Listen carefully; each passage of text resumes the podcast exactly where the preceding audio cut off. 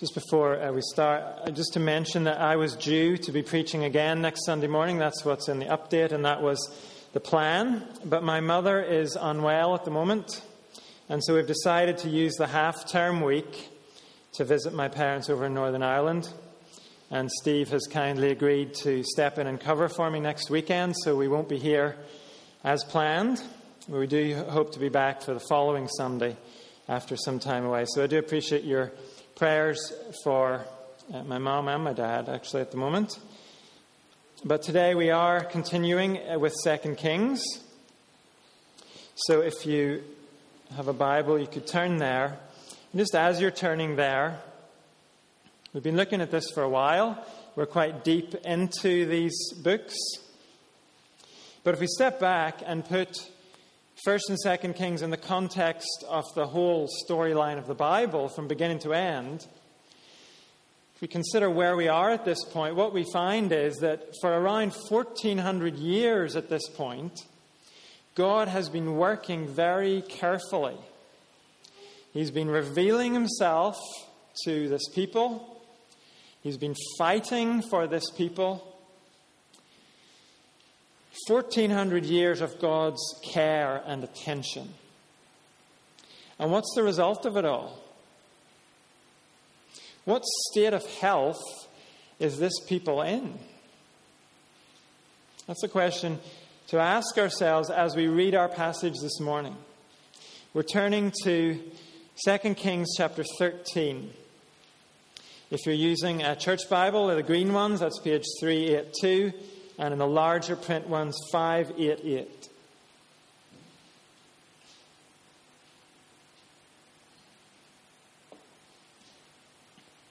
As we read this chapter, we're going to hear about the northern kingdom of Israel. At this point in history, Israel is divided into northern and southern kingdoms. And last time we were down in the southern kingdom of Judah, in, chapters 11 and 12. And we heard about King Joash and what he was doing down there, his repairs on the temple in Jerusalem. But now the focus moves north again. And as we read this, let's try, if we can, to make an assessment. What state is the northern kingdom in? In the 23rd year of Joash, son of Amaziah, king of Judah, Jehoahaz, son of Jehu, became king of Israel in Samaria and he reigned for 17 years.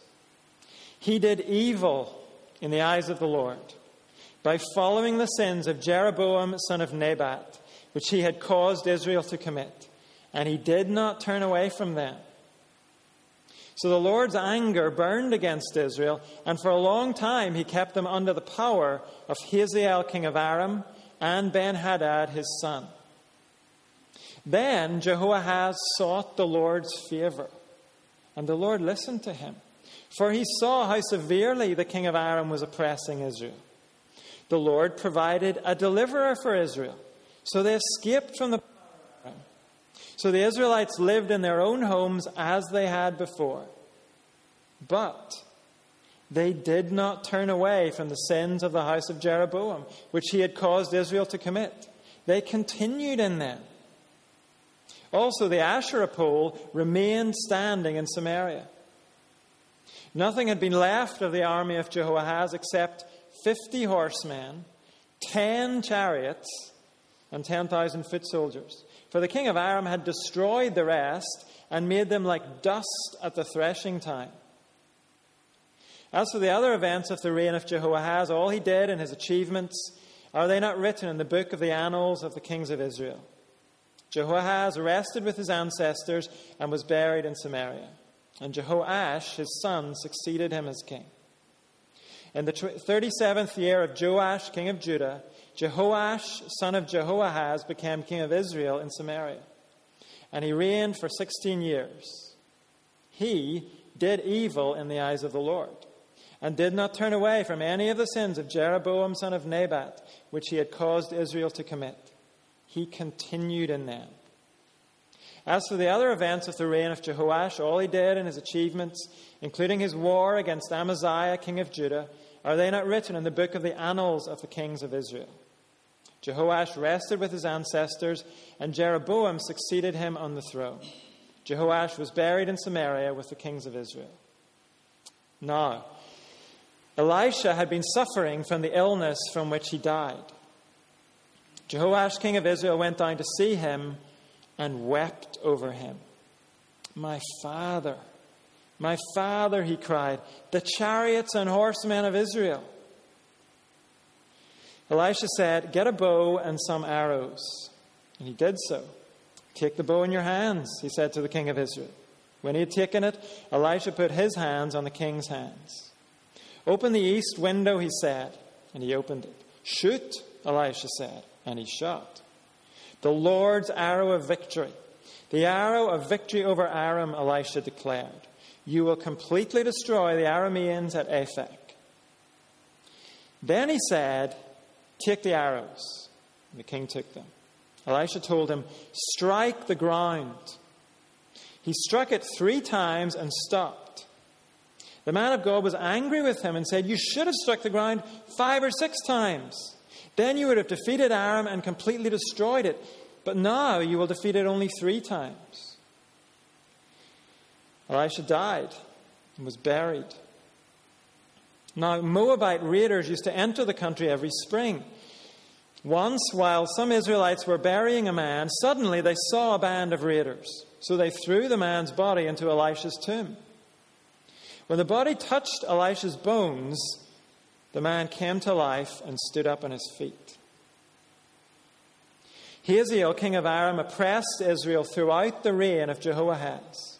But the Lord was gracious to them and had compassion and showed concern for them because of his covenant with Abraham, Isaac, and Jacob. To this day, he has been unwilling to destroy them or banish them from his presence.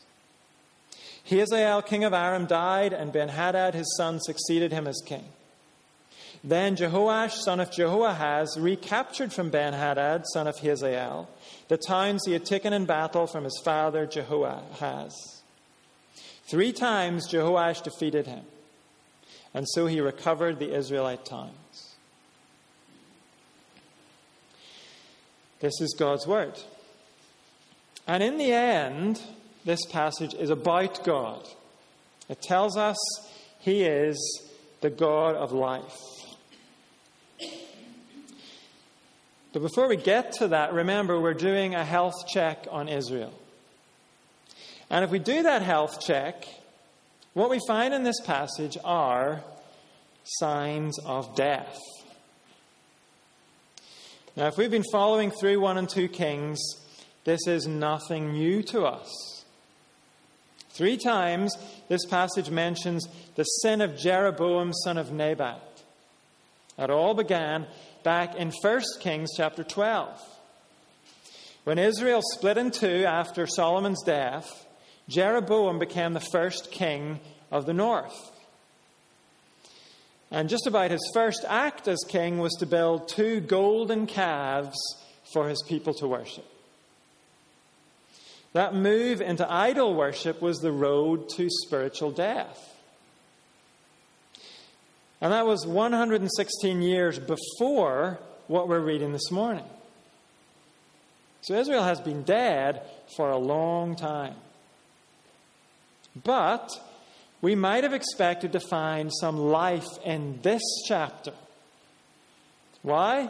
Because verse 1 says the king we're dealing with in this chapter is Jehoahaz, son of Jehu. And where do we know that name? Well, the last thing we heard about the northern kingdom was King Jehu's purge. Chapter 10 described how he went to great and bloody lengths to get rid of Baal worship in Israel. So when we read here about his son Jehoahaz, we might expect a fresh start. Maybe a return to worshipping the living God. But look again at what verse 2 tells us. He did evil in the eyes of the Lord by following the sins of Jeroboam, son of Nebat, which he had caused Israel to commit. And he did not turn away from them. So the Lord's anger burned against Israel, and for a long time he kept them under the power of Hazael, king of Aram, and Ben Hadad, his son. It's almost as if Jehu's reign never happened at all. It's as if the judgment God brought through Jehu never happened at all. Israel just continues in her false worship.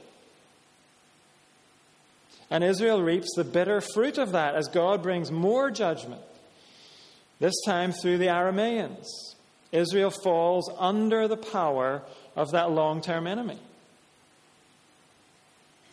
But as we've looked at Kings, 1st and 2nd Kings, one of the things we have learnt about God is that he has an enthusiasm for mercy. We've seen that over and over again. The God of the Bible doesn't need much persuading before he forgives. He is eager to save and to deliver. And he shows that again here in verse 4. Then Jehoahaz sought the Lord's favor, and the Lord listened to him, for he saw how severely the king was oppressing Israel. The Lord provided a deliverer for Israel, and they escaped from the power of Aram. So the Israelites lived in their own homes as they had before. Jehoahaz turns to God, and God does what he loves to do. He brings salvation. In verse 5, a deliverer could also be translated a savior. We're not told who this savior is.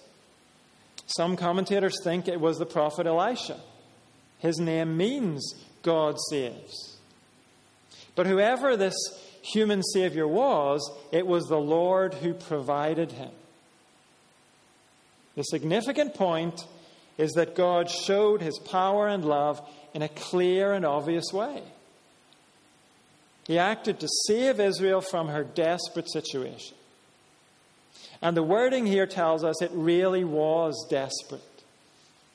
The end of verse 5 says that after this deliverance, they were able to live in their own homes as they had before. That implies the Arameans hadn't just been ruling Israel, they'd actually been driving the Israelites out of their homes and off their land. But God's salvation comes, the people can return home. And wouldn't we expect that would make an impact on their hearts? Surely. But, verse 6 tells us, they did not turn away from the sins of the house of Jeroboam, which he had caused Israel to commit. They continued in them. Also, the Asherah pole remained standing in Samaria. Asherah was supposed to be a female goddess. And this may actually be a new Asherah pole. Because when Jehu had finished his work, it's really not likely any of those things would have been left in Israel. But now that they're free from oppression, the Israelites celebrate with a new idol. This is Israel's reaction to God's mercy. When they were in a desperate situation, Jehoahaz cried out to God. God was quick to provide salvation. But what we find is Israel is unmoved by God's salvation. One writer says, The warmth of God's pity did not soften the hardness of their infidelity. God's deliverance leaves them cold and unchanged. And that's a sure sign of spiritual death. Sometimes we talk about having a heart of stone. And what we mean is some events are so moving, it would take a heart of stone not to be moved by them. But that is the state Israel's in. They see God's salvation and they turn right back to idols they've carved with their own hands. They stay devoted to things that can never save them. And this isn't the first time we've seen this in the Bible. The wording of verse 4 makes a link all the way back to the Exodus from Egypt, long before this. The book of Exodus tells how the Israelites were enslaved and how their lives were made bitter down in Egypt. But we're told God heard their cry, He saw how the Egyptians were oppressing them, and He sent them a deliverer, Moses. And the Israelites watched as God brought great salvation through Moses. Pharaoh's grip on them was broken by ten plagues. Then God opened a way out of Egypt. The Red Sea parted for them to cross. And then it closed on Pharaoh's army as they chased behind. How could those Israelites be unchanged by that?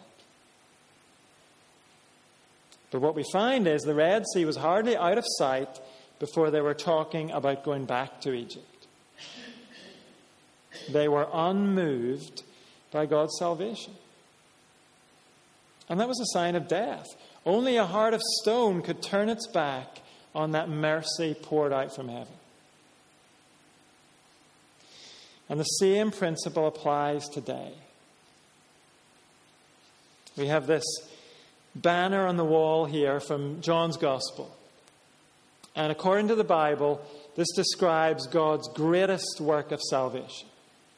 For God so loved the world that he gave his one and only Son, that whoever believes in him shall not perish, but have eternal life. According to the Bible, that is God's greatest work of salvation. And if you can go unmoved by it, that doesn't mean you're enlightened. It doesn't mean you're progressive. It means you're dead. It means the part of you that matters most has flatlined. And you should not be content with that. You shouldn't be comfortable with it. Treat it as an alarm bell. Something has to be fixed.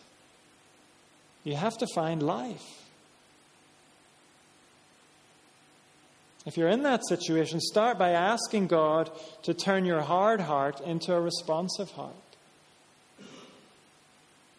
And then give your attention to what God has done through his Son Jesus. Don't rest until your heart has been melted by God's salvation.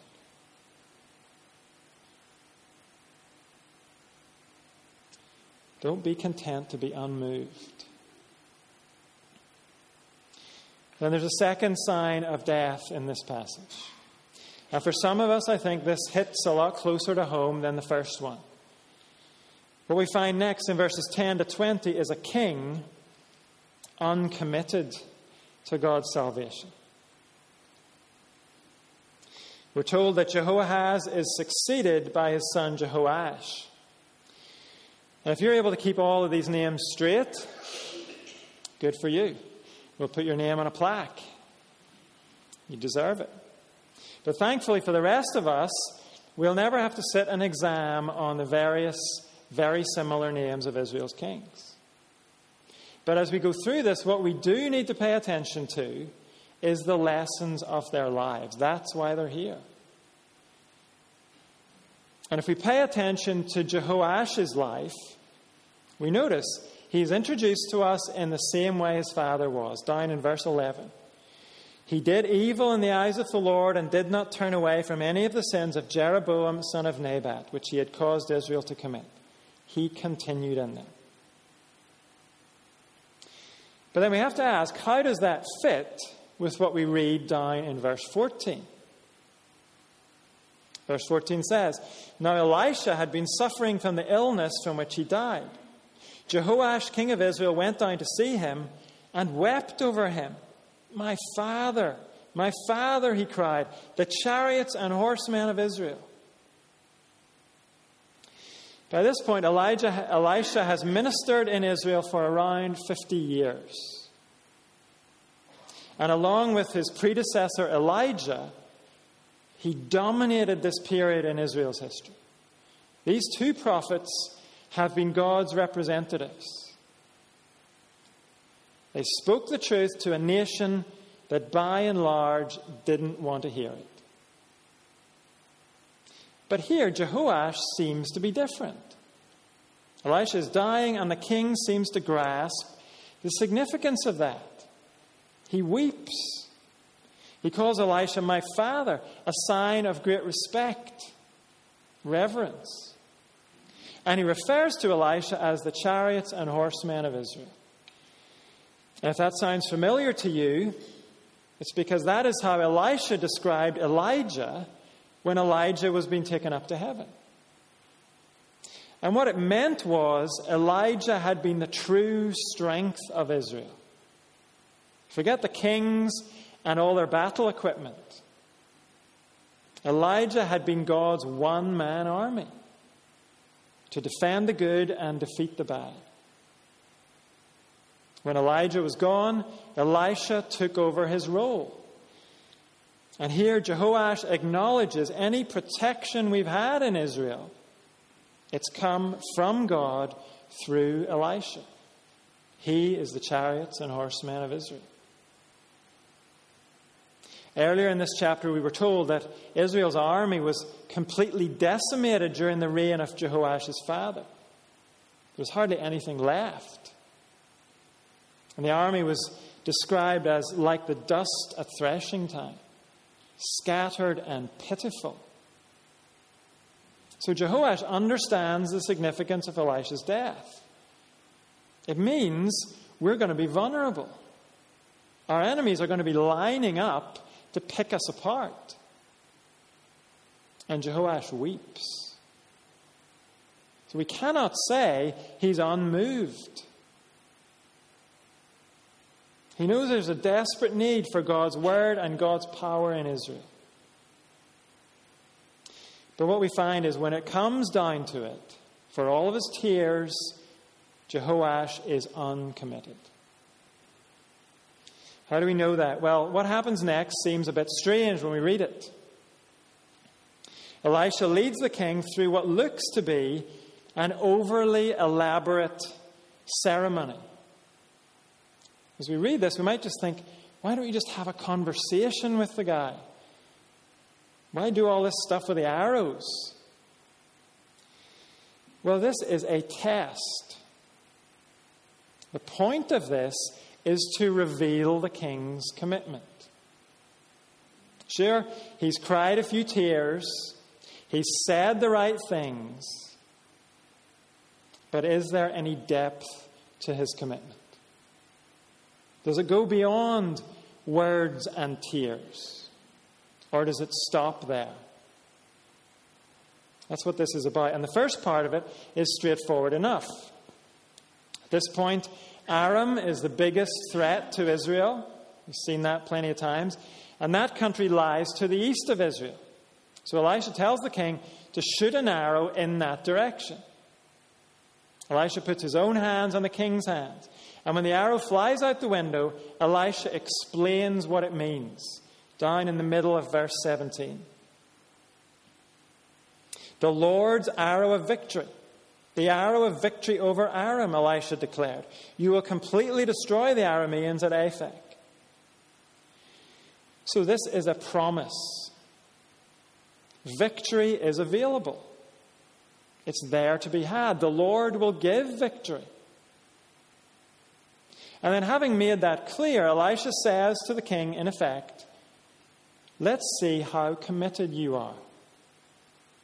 How much do you want what God has promised.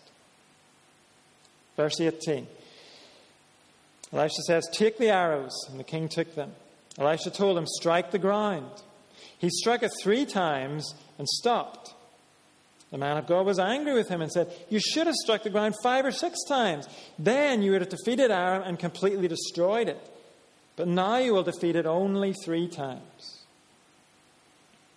It's not completely clear whether the king is supposed to take the arrows in his hand and beat them on the floor of Elisha's room, or whether he's supposed to shoot them out the window so they stick in the ground beside the first arrow.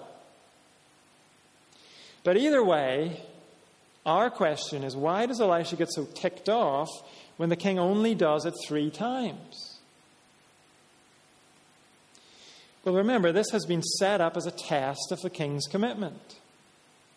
Take the arrows amounts to saying, Show me what you've got. Let it rip. Go crazy with the arrows. That's the understanding. And that's why Elisha is furious when the king pings off three arrows, or bashes three times on the floor, and then sits back down to his cup of tea.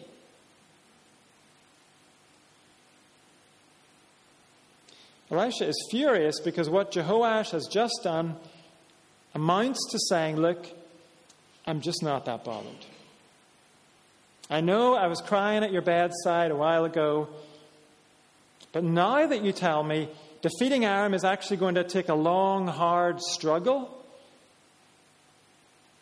you're telling me God will give me the victory, but only after many battles?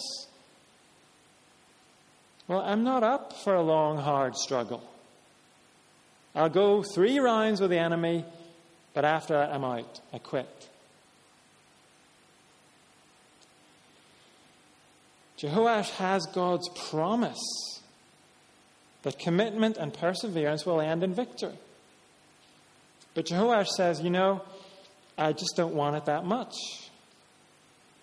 If you're calling me to put in effort on the way to victory, then you can count me out. Jehoash seemed to be alive. He could cry real tears about losing God's word and God's power.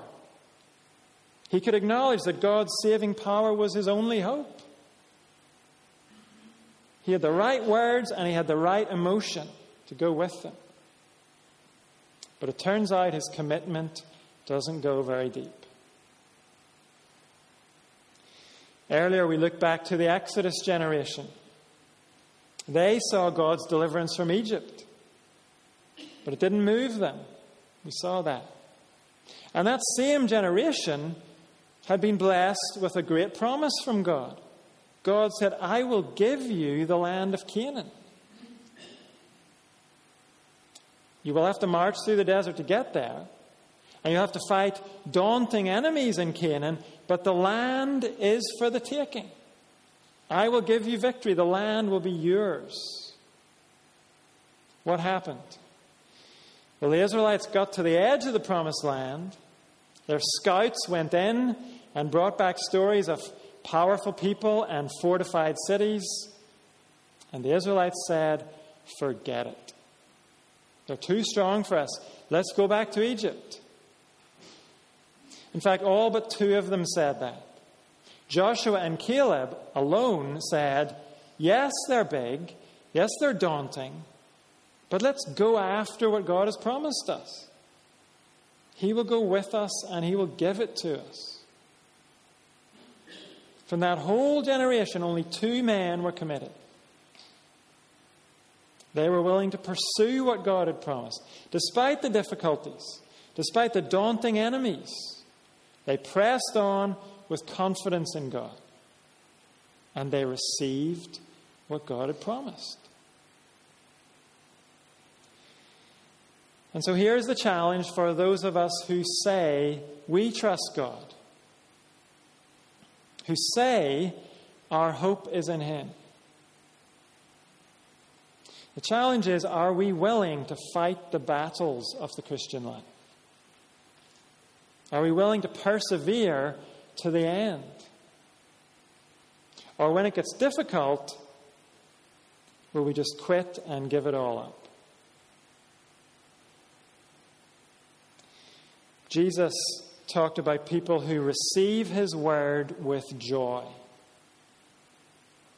But when obeying his word leads to trouble or persecution, they quickly fall away. When their commitment is tested, it turns out they have no real commitment. It was just an emotion. And when the emotion passed, there was nothing left. If you and I have responded to God's salvation, if we say He is our Savior and our Lord,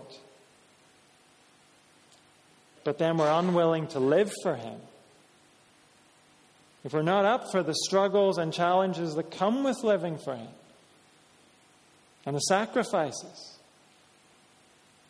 if we're not up for obeying Him when it hurts, when we'd rather go our own way in our relationships and the things we live for,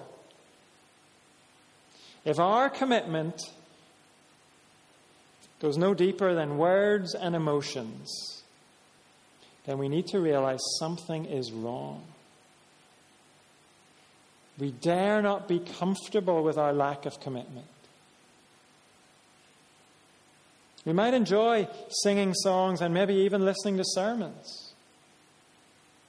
But if our lives the rest of the week show no noticeable commitment to God, what does that say about our spiritual health?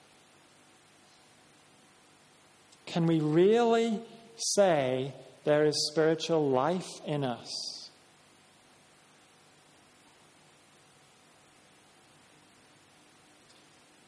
Do we find that actually we need to take the Bible much more seriously? When the Bible describes the Christian life as a fight and a race, when it tells us the crown of life comes to those not just who get emotional about God's salvation, but who persevere to the end through difficulties and trials.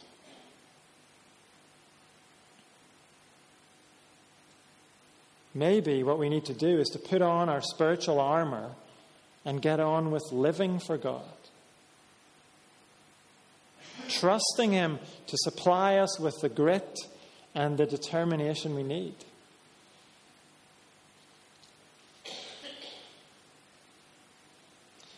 Talking about lack of commitment is not saying we should dig down and find the hero inside ourselves. It's saying we have to look to God and get going with living for God.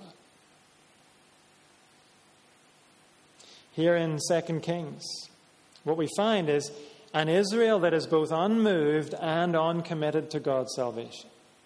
This is not a place of spiritual life. And to put the seal of death on it all, verse 20 tells us that Elisha himself dies and is buried. For 50 years, this man brought God's word to this place of death. But even that has been removed now. Elisha, you'll see, has no successor. He took over from Elijah, but no one takes over from him. And yes, there will be other prophets in Israel. But the death of Elisha is like a seal on the death of Israel. This dead nation is going to slide towards exile in Assyria. It won't actually happen for another 80 years. But with Elisha's death, it's almost like God has closed the case as far as Israel's concerned. That's how it seems. But in fact, death is not the last word in this passage. We end with a reminder there is a love that is stronger than death. Verses 20 and 21 give us what seems like a really odd incident.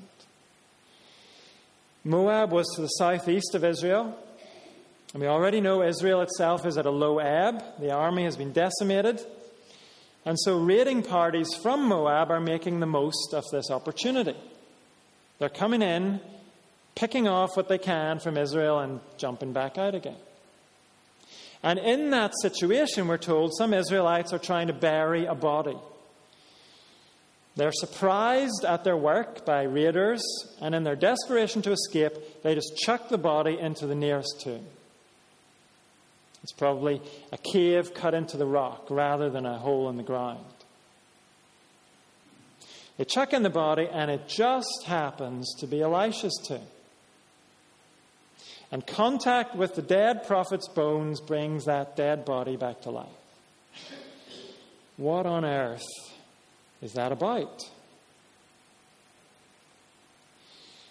Well, let's remember what we know of Elisha. His ministry was a ministry of life. He did that in a physical sense. He brought back the Shunammite lady's son to life. He provided food in a time of famine to sustain life. And alongside that, God, Israel was brought, uh, Elisha brought spiritual life in the midst of a spiritually dead people. We've seen how small groups of people joined him in worshipping the Lord instead of idols. But now Elisha is dead. And it seems like his ministry was all for nothing. The nation has not turned to the Lord, not in any kind of numbers. Elisha has not handed over his mantle to any successor. And in a few years, Israel is going to be exiled. Those are the facts, and they're not going to change. But here, God sends a signal. He's saying, My life giving power has not been exhausted. Yes, Israel is dead. My prophet Elisha is dead. But that doesn't mean there's no hope. God's saying, I can still bring life. I will bring life because my love is stronger than death. This incident is similar to the vision Ezekiel was given. We read it earlier those dry bones coming to life. An assurance of God's life giving power. And here, we're given an explanation to go with the event. Look at it in verse 23.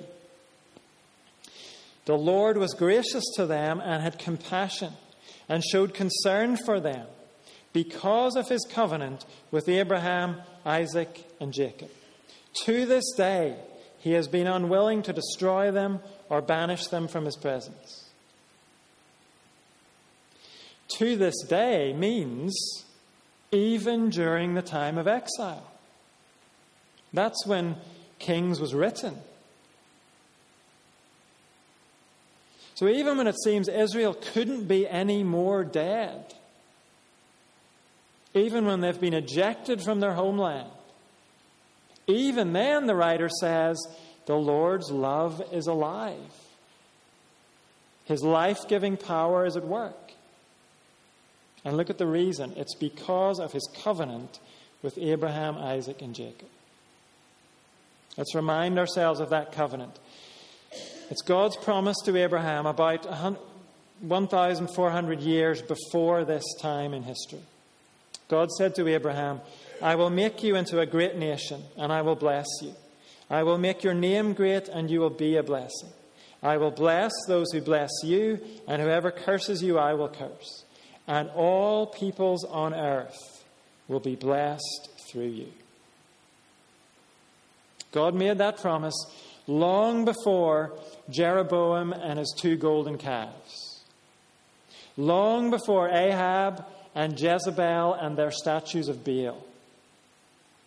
Long before the whole mess we've seen in the books of Kings. God made his promise first. And by pointing all the way back to that promise, the writer of Kings is saying, before all this human rebellion and failure and lack of commitment. Before all of it, there was God's promise to bring blessing to all peoples on earth and to bring it through Abraham's descendants. Through these dead people. Before sin and death, there was God's love. And that love is stronger than death. When Abraham's descendants had failed in every way, when they were unmoved by what they saw of God's saving power, when they were uncommitted, unwilling to persevere, God wouldn't give up. He would bring life on the other side of this death. How did he do it? Well, he preserved his people even during the time of exile. Years later, he brought some of them back from exile. And from those ragged descendants of Abraham, God brought blessing to all nations of the earth. The New Testament calls Jesus Christ the Son of Abraham and the Son of God. It tells us he died on a cross for a world dead in its sin. He went into the grave. But unlike Elisha, Jesus didn't stay in the grave. He rose so this dead world could have life. So you and I could share in his resurrection power. It's summed up again on our banner. For God so loved the world that he gave his one and only Son, that whoever believes in him shall not perish, but have eternal life.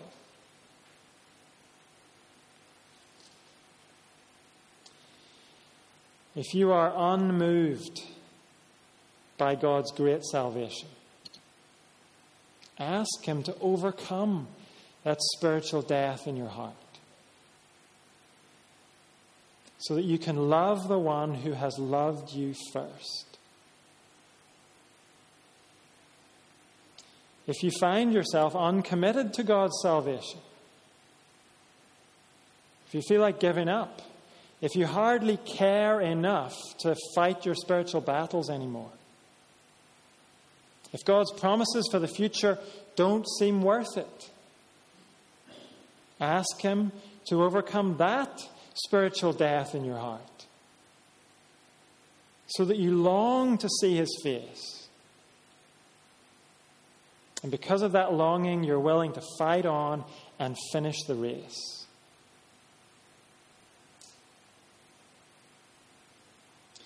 Whether we need the faith to believe in him or the strength to keep pressing on in obedience to him, not a single one of us can say, I'm a lost cause. We cannot say that. If you are part of all peoples on earth, then God's blessing is available to you. You can receive His love that is stronger than death.